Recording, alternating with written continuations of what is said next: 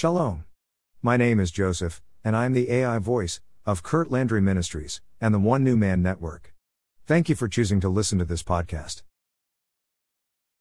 The title of today's podcast is The Ancient Roots of the Tallit. The word tallit comes from the Hebrew words tal, which means tent, if, which means little. Therefore, wearing a tallit during your prayer time is symbolic of creating a little tent for which you and the Lord meet. The tallit, a tent of meeting. In Hebrew, tabernacle means dwelling place, and was also referred to as the tent of meeting. It was a physical, earthly dwelling place of the Lord where the children of Israel would meet with him. This tent was to be a sanctuary where God's people would worship, praise, and commune with him. Jesus taught on the deep connection of communing with God through prayer. But you, when you pray, go into your room, and when you have shut your door, pray to your Father who is in the secret place, and your Father who sees in secret will reward you openly. Matthew 6 6. This is why you will often hear the tallit referred to as a prayer shawl. If you are exploring the roots of your faith, understanding the tallit is key. It is designed to help you experience the presence of God in new and powerful ways, breaking through curses and experiencing miracles in your life. The tallit, a place of connection. The breakthroughs are not because the tallit itself holds a supernatural power, rather, it creates a point of contact for a believer to seek God intentionally. Just as you lift your hands in worship or close your eyes in in prayer, praying under the tallit creates a place of surrender and invites the Spirit into your prayer time. It is not the lifting of hands or the closing eyes and kneeling in prayer alone that is supernatural, but this intentional act creates a space for God to reveal Himself to you. If you have ever experienced the presence of God, you know that when your physical body intentionally seeks God, your soul, your mind, will, and emotions will align with the Spirit. By wrapping yourself with the tallit, it creates a connection, a physical place for heaven to meet earth. It is a picture of Psalm 61 4. I will live in your tent forever and find refuge in the shelter of your wings. CJB. The outstretched tallit is like the wings of God, protecting and guiding you as you recognize your dependence on Him. When you depend on Him, you agree with Jesus' words in John 15:5. I am the vine, you are the branches. He who abides in me, uh, and I in him, bears much fruit, for without me you can do nothing. Essentially, you are surrendering your will and desires to the Lord, and allowing his ways to be imparted to you. The tallit and that tzitzit. That tzitzit, translated as tassels or fringe, are placed on the four corners of the tallit. Speak to the children of Israel, tell them to make tassels on the corners of their garments throughout their generations, and to put a blue thread in the tassels of the corners. And you shall have the tassel, that you may look upon it and remember all the commandments of the Lord and do them, and that you may not follow the harlotry to which your own heart and your own eyes are inclined, and that you may remember and do all my commandments, and be holy for your God. Numbers 15 38 40. That tzitzit mystery. You will notice a traditional tallit has fringes, or tzitzit, on the ends. These consist of knotted threads. The word tzitzit is also the numerical equivalent of 600, which represents life. There are eight threads, which represents new beginnings. There are five knots, which represents grace. Were these knotted threads placed by accident? No. The numbers, 600 plus 8 plus 5, equal 613, which are the number of mitzvot, commandments, or precepts, in the Torah.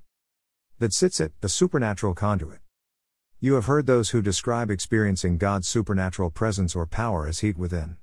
You could say that this was his radiant power reaching deep within you.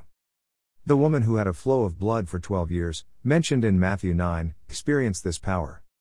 By faith, she pressed through the crowd and touched the hem of Jesus' garment, which was a corner of his tallit where that tzitzit was attached. For she said to herself, If only I may touch his garment, I shall be made well. Matthew 9:21. Luke's account of the event provides more revelation about the tallit. Jesus was walking with a large crowd of people. Many were pressing in and touching him. However, he turned around and said, Who touched me? Luke 8:45. Peter, confused by the question because of the circumstance, answered, Master, the multitudes throng and press you, and you say, Who touched me? Luke 8:45. Then Jesus described the supernatural conduit situation. Somebody touched me, for I perceived power going out from me. Luke 8:46. Jesus called attention to this event because it was a teaching moment in his ministry. Someone who could not be healed by doctors was miraculously healed by the great physician, see Luke 8:43. Someone who was shunned by society, see Leviticus 15:25, was welcomed by God when she placed her faith in Jesus. Jesus, the healer, fulfilled the law, see Matthew 5:17.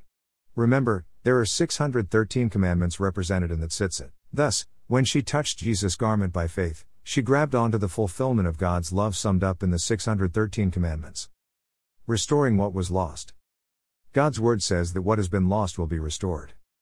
So I will restore to you the years that the swarming locust has eaten, the crawling locust, the consuming locust, and the chewing locust, my great army which I sent among you. Joel 2:25. The Lord your God will bring you back from captivity, and have compassion on you, and gather you again. Deuteronomy 33. Come, and let us return to the Lord, for he has torn, but he will heal us, he has stricken, but he will bind us up. Hosea 6:1. Jesus Christ, who was preached to you before, whom heaven must receive until the times of restoration of all things, which God has spoken by the mouth of all his holy prophets since the world began. Acts 3:20-21. When we turn to the Lord and act in faith, just as the bleeding woman did, restoration at every level is on the horizon. If Jesus himself wore a tallit, allowing it to be a tool where people could truly experience his healing power, we can meet with the Spirit under it and petition for that same healing power to be manifested in our lives. Again, it is not the tallit that holds the power, but the one who meets with you under it. Are you ready to experience God's presence at a deeper level? It is time we allow the Lord to restore us, mind, body, and spirit. Thank you for listening to this podcast, brought to you by Curt Landry Ministries and the One New Man Network. My name is Joseph, and I am the AI voice of this podcast. I would like to remind you that the One New Man Network acts as a voice to the nations, walking out the instructions of Mark 16:15, go into all the world and preach and publish openly the good news. The gospel to every creature. With the vision to preach and to publish openly the good news. The One New Man Network brings a message of salvation that can be heard throughout the nations of the world.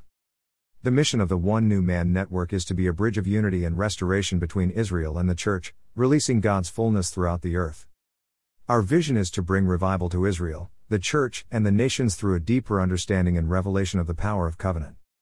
Our purpose is to facilitate covenant restoration through the reconciliation of Jews and Gentiles coming together as the one new man. Our core values Honor, we believe that honor is a force and we treat each person with a level of value and respect that allows us to take the role of a servant in the relationship. Truth, we believe that God's truth has the power to set people free, and we do everything in our power to remain faithful to His truth, in thought, in word, and in deed.